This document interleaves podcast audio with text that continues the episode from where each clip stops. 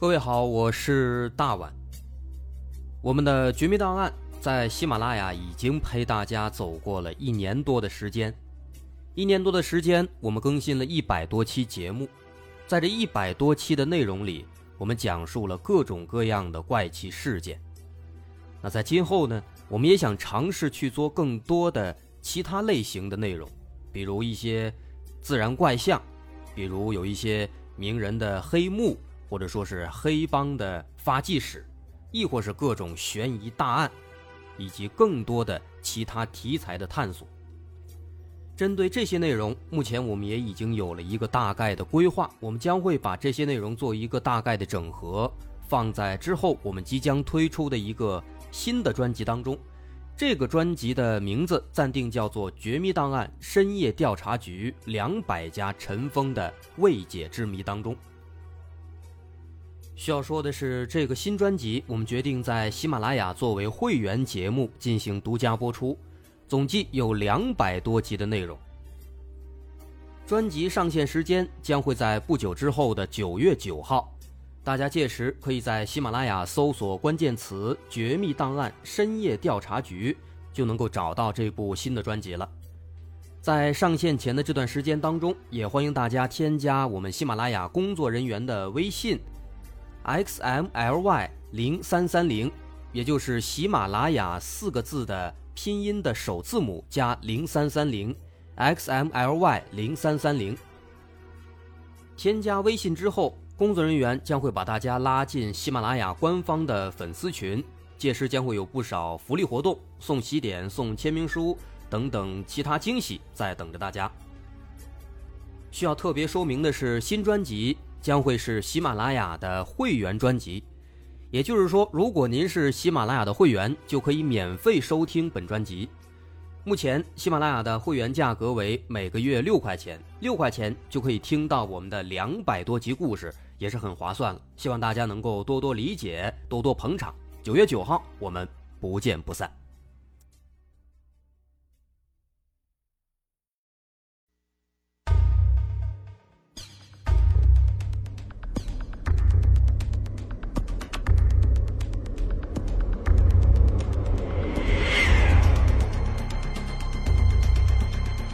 探索事实真相，搜寻幕后真凶。欢迎收听《绝密档案》。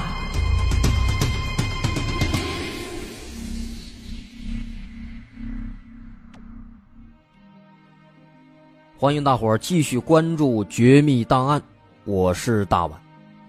今天咱们要说的是一起案子，这起案子很有意思，这里面的转折有很多。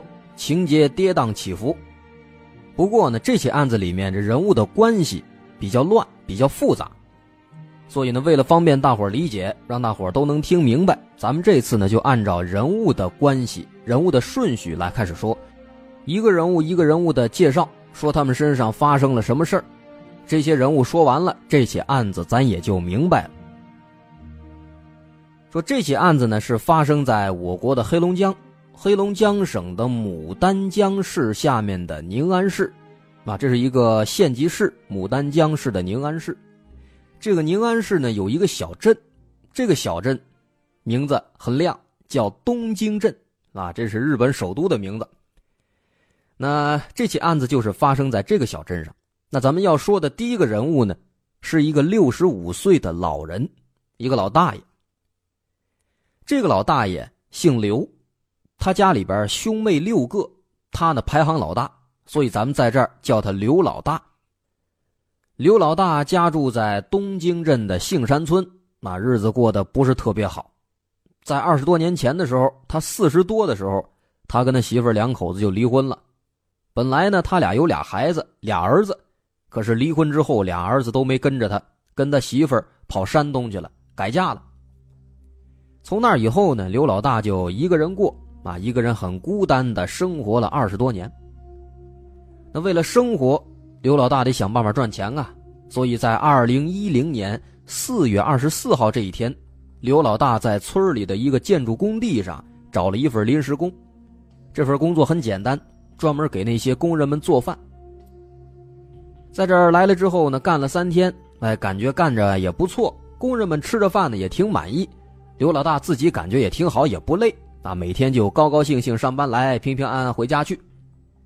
但是呢，到他干到第四天的时候，也就是四月二十七号这一天，这一天不平安了。大伙发现啊，刘老大他没来上班，没来上班呢，也没请假，往家里打电话也没人接。那这是怎么回事呢？他不来不行啊，他不来没饭吃啊。所以工地上马上就把这个情况告诉了刘老大的兄弟刘老三，哎，他家的第三个孩子刘老三。刘老三在得知这个情况之后啊，就到这个刘老大的家里面去看一看，看老大是不是没起来啊，或者遇到什么情况了。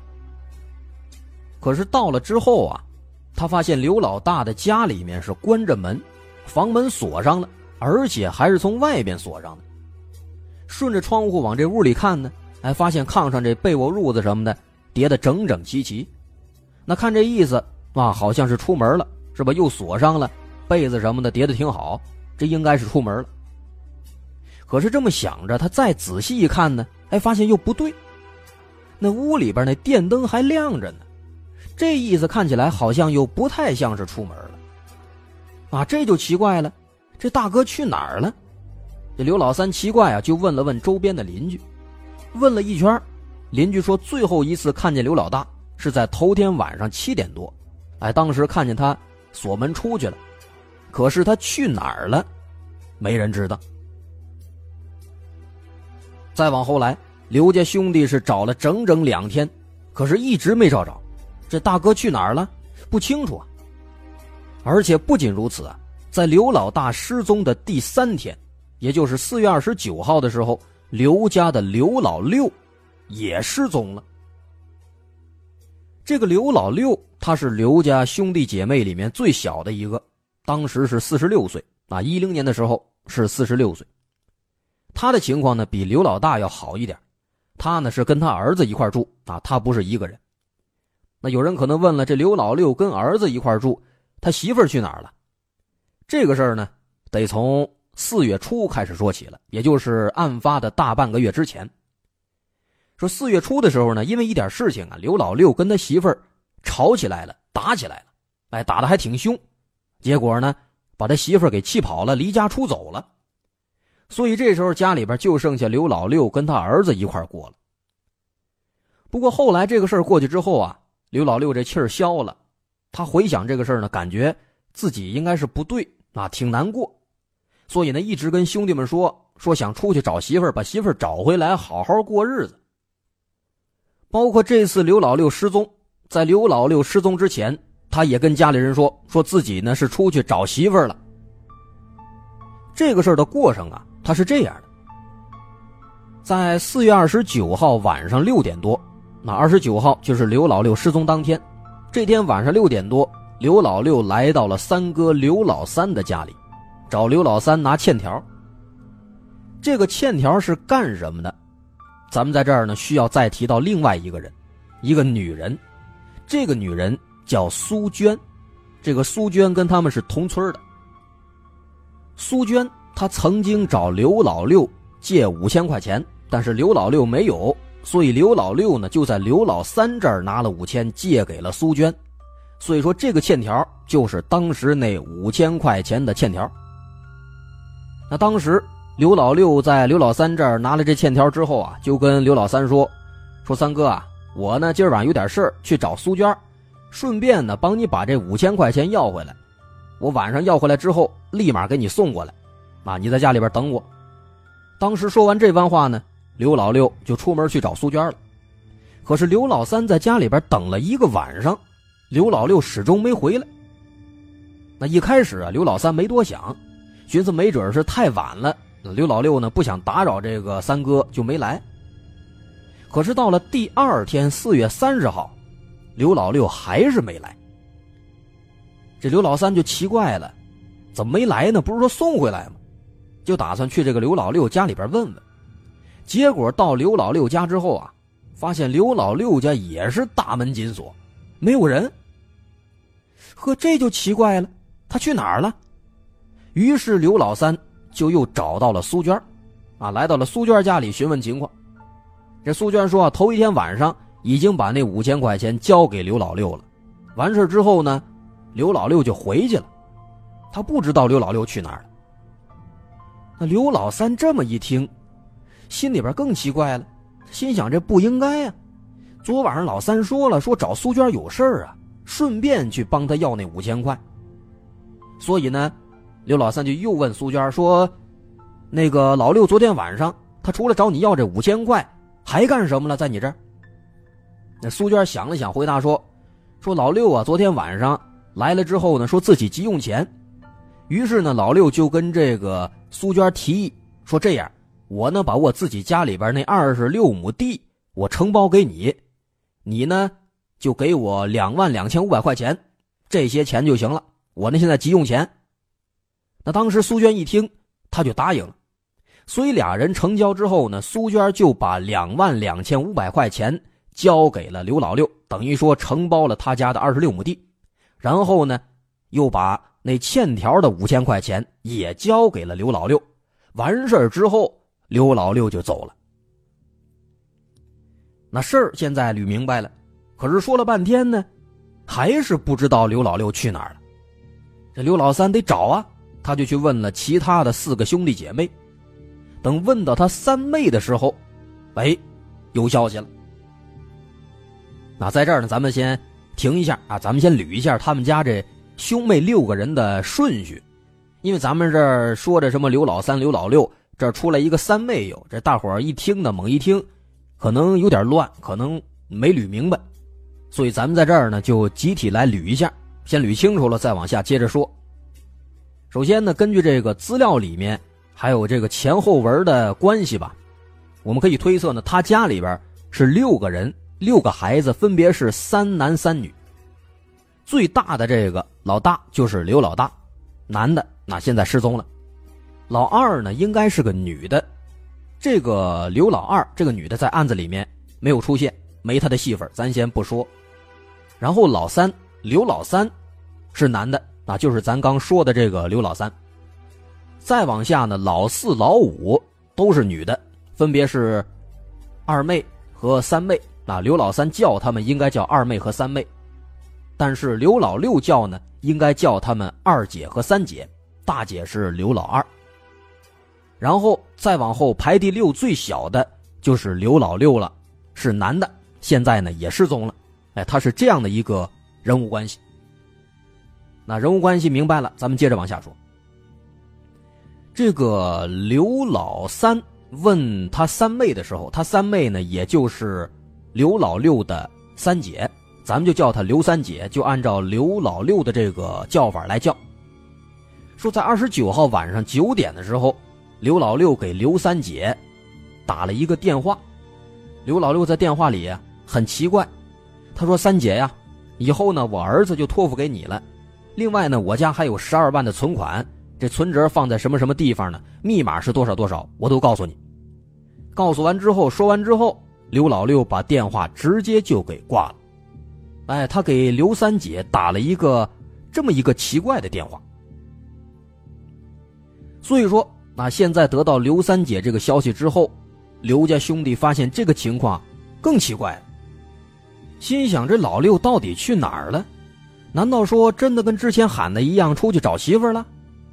可是找媳妇为什么还要把孩子托付给刘三姐呢？为什么还要把存折的事告诉刘三姐呢？为什么还要把家里那二十六亩地都承包给苏娟呢？这完全没必要啊，没道理呀。那这之后呢？这兄妹四个人就带着这一肚子疑问，又等了一个多星期。可是一个多星期之后啊，人还是没找着，也没见俩人回来。最后呢，实在是没招了，在二零一零年五月七号这一天，一家人。终于报警了。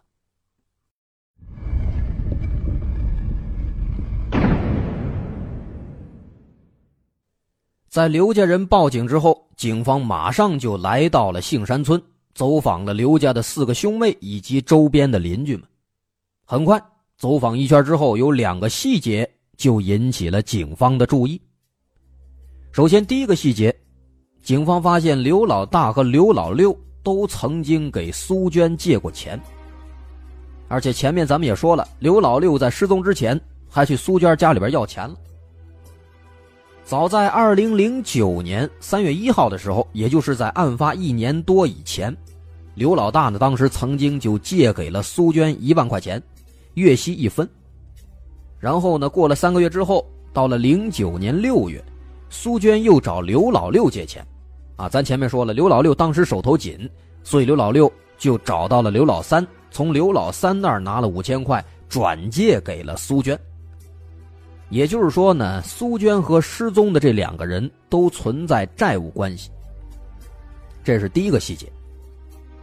然后第二个细节，警方在勘察刘老大和刘老六的家里的时候啊，发现这俩人的家里面都有好几千块的现金，啊，这一点就很不正常。因为如果说这俩人真的是离家出走了，那家里面为什么会留下这么多现金呢？这是不应该的。另外呢，按照最坏的打算，如果说这俩人是遇害了，是被人杀害了，那么一般情况下，肯定是会有尸体的。啊，当然也有那种毁尸灭迹的情况，但是那毕竟是少数嘛。所以说呢，如果遇害了，应当是有尸体。可是当时呢，这是四月份，正是农忙时节呀。平时这田间地头等等这些偏僻的地方，现在经常会有人来往经过。可是这么长时间以来，并没有人发现有尸体。所以说这么看的话呢，刘老大和刘老六这俩兄弟，可能还没遇害。但是如果没遇害，他们去哪儿了？这就很奇怪。就在警方也感到非常头疼的时候，在五月十号这一天。也就是报警三天之后，刘老六他来消息了。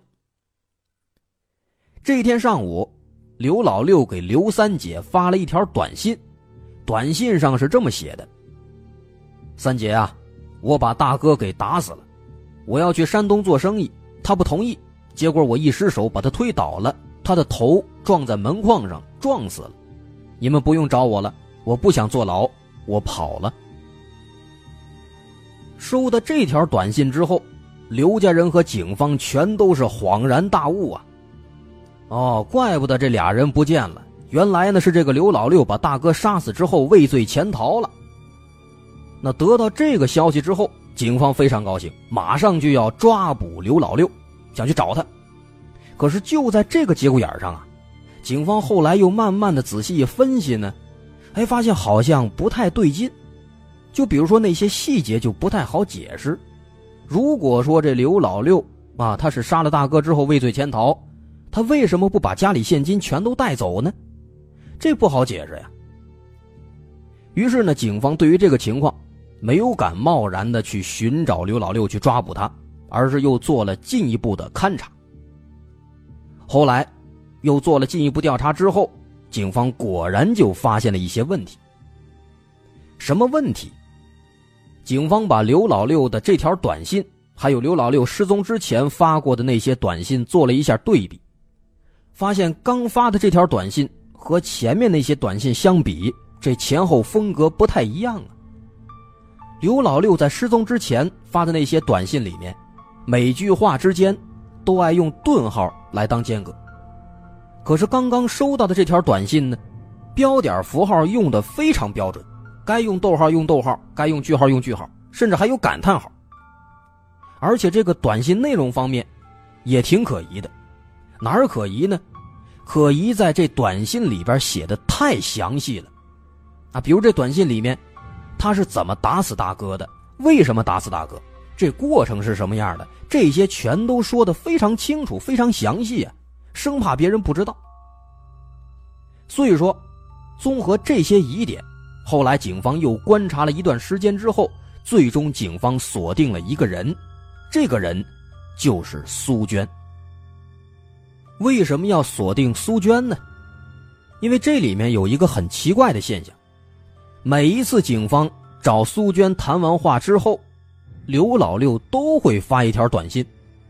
这短信有的是发给他三姐，有的是发给他媳妇儿，有的是发给他兄弟。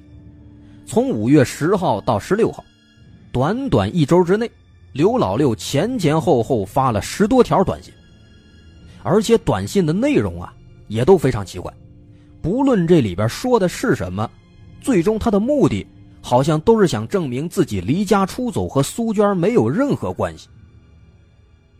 所以说这个情况就引起了警方的注意了。首先说，如果刘老六真的是杀了大哥之后畏罪潜逃了，那他只发第一条短信就足够了，没必要再多解释别的东西。但是情况呢恰恰相反，他后续又发了十多条短信。其次呢，杀人的是刘老六自己，跟苏娟没有半毛钱关系，那他为什么要花十多条短信来证明跟苏娟没关系呢？这不用证明啊。所以这么看的话呢，就有那么一点“此地无银三百两”的意思。所以说，对于这个情况，警方就做了一个大胆的猜测。警方猜测这些短信，没准不是刘老六本人发的，而是有人在刻意冒充刘老六。那么这个人是谁呢？很有可能就是苏娟。那后来警方为了确定这个猜测。动用了一些技术手段，对发出短信的手机的位置做了监控，结果就发现，还的确发出短信的这个手机所在的位置就在苏娟的家里。不仅如此，在对苏娟做了进一步的深入调查之后，警方也初步认定，刘老大和刘老六很可能没有失踪，而是被苏娟给杀害了。这个苏娟到底是何许人也呀？这个女人当年是四十岁，跟丈夫感情不和，两地分居。她丈夫在宁波打工，有了小三儿了，所以说在老家里边，就苏娟一个人带着四个孩子，一共五口人一块生活。那需要注意的是，这四个孩子也不全是苏娟的，只有一个是苏娟的亲生女儿，还有一个是她妹妹的儿子。另外两个呢，是他弟弟的孩子，哎，他是这样的一个情况。至于说他为什么要养着他弟弟和他妹妹的孩子呢？这个咱们稍后会揭晓。在五月十九号这一天，警方来到了苏娟的家里面，对苏娟展开了进一步的调查询问。在一开始提了几个问题之后啊，有一个警员他就无意当中问了一句：“说你家有菜窖吗？”我看你们村别人家都有菜窖，你家有吗？那苏娟当时听了这个问题之后啊，她一愣，然后立马就摇头说：“我家没有。”那警员一听到这个回答，就感到非常奇怪，因为警方在之前走访这周边的邻居的时候，人邻居说了，说苏娟家里面呢是有菜窖的，可是现在警方这无意当中一问，苏娟说家里没有，这肯定就是有问题的。于是呢，警方就开始在苏娟家里面找这个菜窖。很快，在他家的院子里面发现了一个菜窖的一个洞口，哎，藏得非常隐蔽，上面堆着一米多高的杂草。挪开这些杂草之后，这菜窖的盖子上面还压着一个旧轮胎，哎，封得非常严实。那打开菜窖往下一看呢，猛一看这里面也没什么奇怪的地方，扔的都是各种垃圾，臭气熏天。没有在里边放什么菜，但是即便如此啊，虽然说看起来没什么问题，但是苏娟她毕竟是在刻意隐瞒这个地方，这说明里面肯定是有问题的。于是呢，有一位警员就打算下去看一看，看看里边到底有什么，是不是藏什么东西了。也就是在警员要下去的这个时候，苏娟突然从后边就冲过来了，立马就把这个警员给拦住了，对他是又拦又抓又挠。就是不让他下。这个情况一出，这不用说了，这菜窖绝对是有问题的。所以说，其他警员马上就把苏娟给拉开，然后警员马上就下到了菜窖里面。果不其然，在这菜窖里的垃圾堆里面翻了两下之后，竟然翻出来一只人的脚。继续翻，刘老大和刘老六的尸体全都翻出来了。那么至此，这个事情终于搞清楚了。随后呢，警方马上就把苏娟给带走了。那面对这个情况，尸体也被发现了，苏娟就把自己杀死刘老大和刘老六的事实全部都给招了。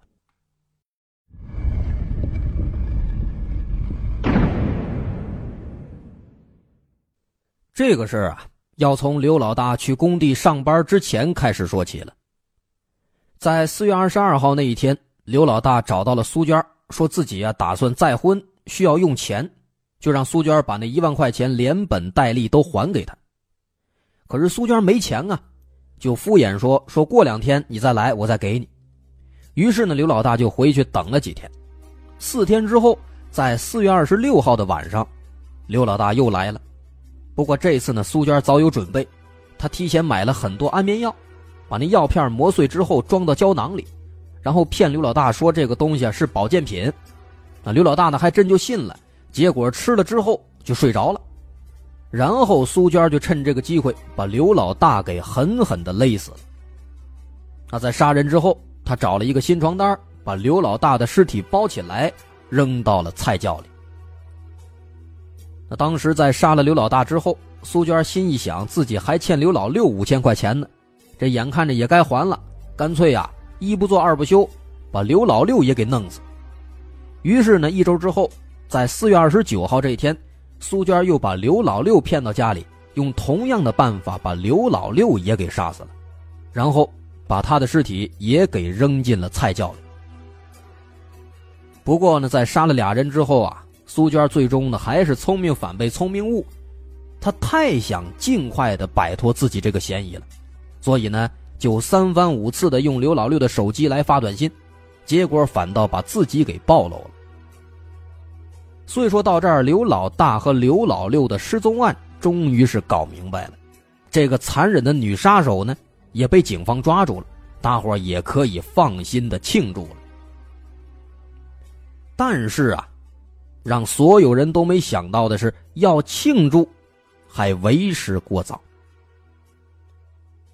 后来在五月二十二号，警方继续清理这个苏娟家菜窖的时候呢，在菜窖的最底下，发现了一堆白骨。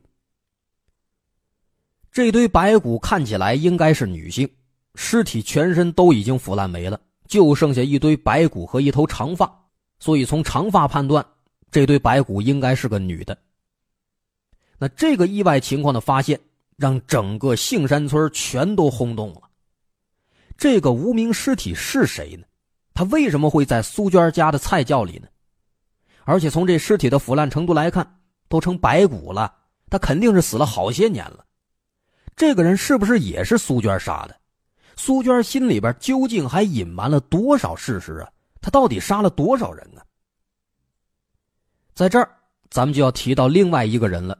这个人是苏娟的弟妹，也就是弟媳妇，她叫李英。那当时在这个发现白骨的消息发出之后啊，李英的家人马上就找到了警方。怎么回事呢？李英的家人说，说李英在五年前留下了一封信，说要去外地打工，从那之后一直没有回家，跟家里彻底没联系了。那现在知道了苏娟是个杀人犯。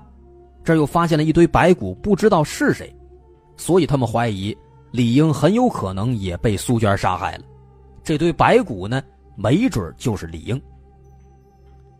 啊，这个情况打的警方也是措手不及。那面对李英家属提供的这个信息，警方直接就用了最直接、最靠谱的办法，也就是 DNA 检测，提取了白骨的 DNA 和李英父母的 DNA，送到了公安部去鉴定。另一方面呢，那边鉴定着，警方这边呢也继续提审苏娟，让她交代这堆白骨的情况。在审了三天之后，五月二十五号，苏娟眼看隐瞒不住了，终于把自己杀死李英的经过也给交代了。说苏娟和她弟妹李英的关系呢，本来还是不错的，这一点从我们前面提供的信息里面其实也有透露。前面咱们说，苏娟和四个孩子一起生活，在这四个孩子里面有两个是弟弟的孩子，那由此可见啊，苏娟和弟弟弟妹的关系应该还不错，连孩子都托付给苏娟照顾了。那苏娟后来又为什么要杀掉李英呢？这个事儿要从五年前说起了。在二零零五年年初的时候，李英离开老家去宁波打工，在临走之前呢，把两个孩子就托付给了苏娟，并且把家里的一万四千块钱的积蓄交给苏娟保管。到了十一月份，李英打工回来了，就向苏娟要那一万四千块钱，但是苏娟说啊，为了照顾李英的两个孩子，把钱都花光了，没有钱了。那李英听到这话之后非常生气，就和苏娟发生了激烈的争吵。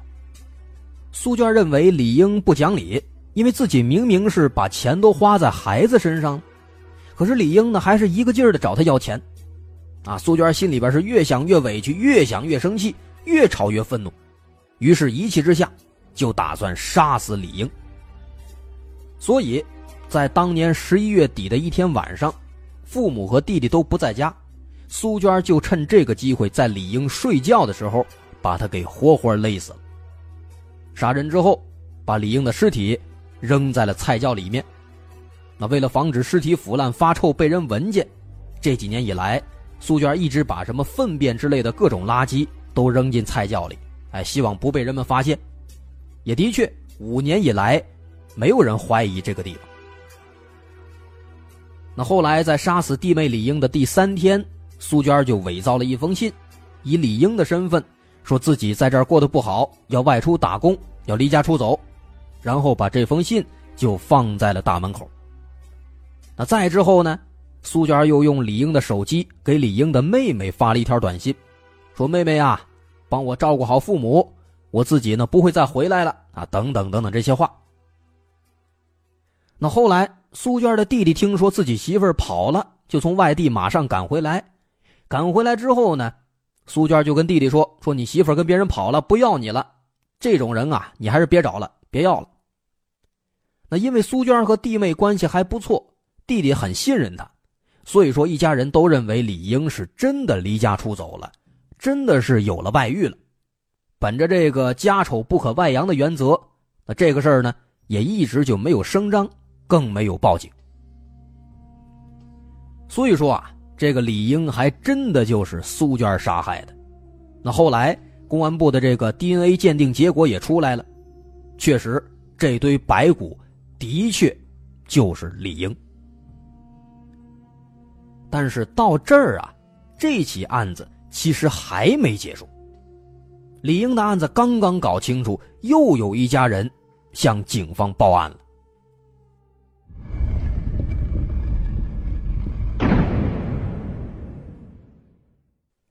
这个时候，咱们就要再介绍一个人了。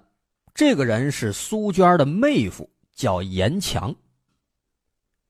当时呢，在得知李英的案子被侦破之后，严强的家人也马上找到警方，跟警方说：“严强已经七年没回家了，是不是也被这个苏娟给杀害了？”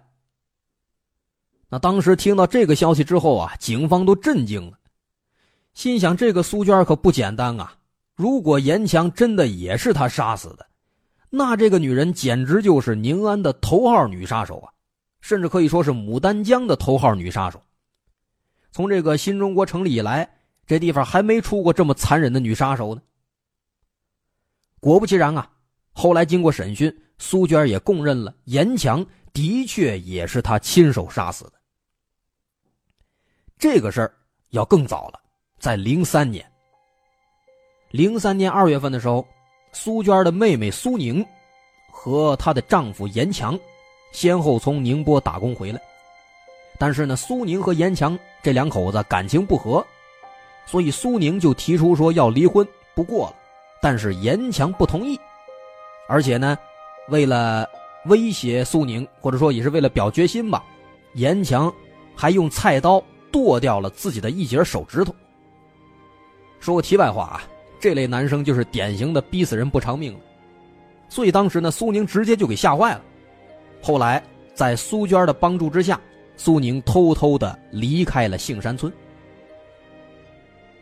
那发现媳妇逃跑之后，严强很生气，气急败坏的就找到了苏娟家里边，然后抄起一把菜刀，就说要砍死自己的儿子。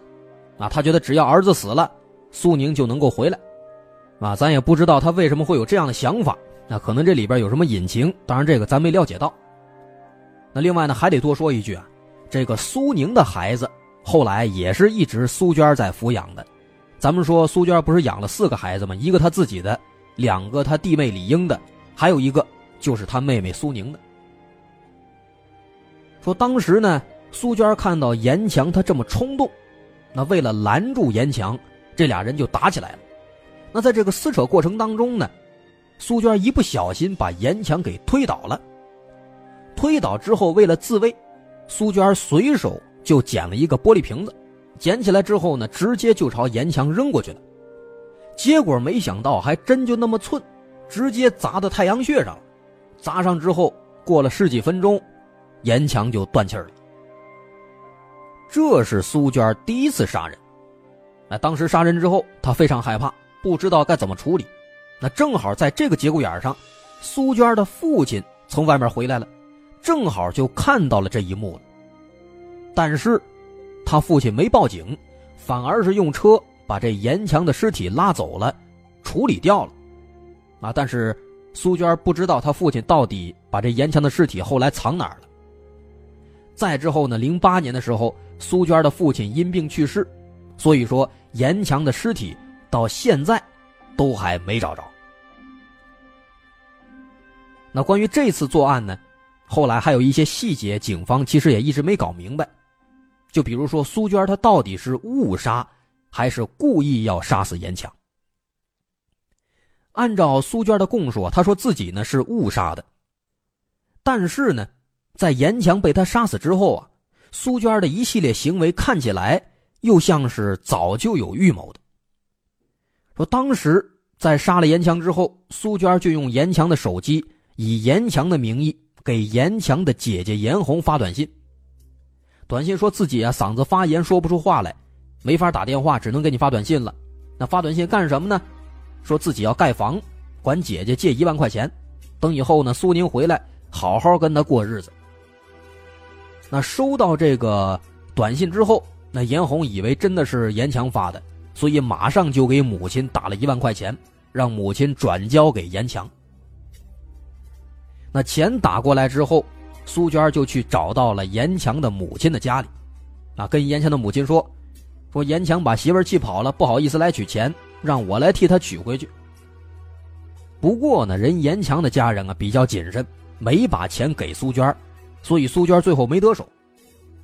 那再之后呢，为了洗清自己身上的嫌疑，苏娟就故技重施，用严强的手机给严强的家人发了信息，啊，说自己没脸见人了。要出去打工，混出个模样再回来，让家人不要再找自己。严强的家人呢，当时还真就信了，因为毕竟他把那个苏宁给吓跑了吗？结果呢，这一骗就是七年，啊，要不是后来刘家这案子破了，估计到现在李家人和这个严家人都还蒙在鼓里呢。那在最后呢？关于刘老大和刘老六的案子，其实也有一点也还没确定，咱们最后再稍微补充这么一点。说当时苏娟在入狱之后啊，曾经在一次接受媒体采访的时候，她说自己杀死刘家两兄弟并不是因为钱，而是因为刘老大和刘老六都曾经骚扰和强奸自己。怎么回事呢？苏娟说自己因为是一个人带孩子生活。那弟弟又外出打工，家里没有男人，所以刘老大和刘老六经常就借着帮忙干活的机会来骚扰自己。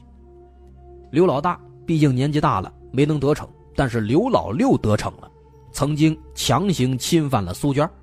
哎，他是这么说的。那如果真的是这么回事的话，这期师姐就比较好解释为什么当时刘老大和刘老六啊很轻易的就相信了苏娟的话。吃了那个装着安眠药的胶囊。另外呢，还有一点，就是苏娟本身，她其实也是非常痛恨男人的。根据她后来的坦白，她说自己从得知丈夫在宁波和别的女人同居，并且有了孩子之后，她就开始痛恨所有男人。所以说，从这一点来看的话，她杀死刘老大和刘老六，也的确可以算作是一种体现了。来，这是咱们最后。需要补充的这么一点内容，所以到这儿有关苏娟的这起案子，咱们就全部说完了。好消息是天网恢恢，疏而不漏，杀人终究得偿命啊！苏娟最后也是受到了应有的惩罚。好，咱们今天绝密档案就说到这儿。我是大碗，如果有金主感兴趣，可以关注我们的微信公众号，在微信搜索“大碗说故事”就能找到相关的内容，进行进一步的咨询。好，今天就到这儿，我们下期再见。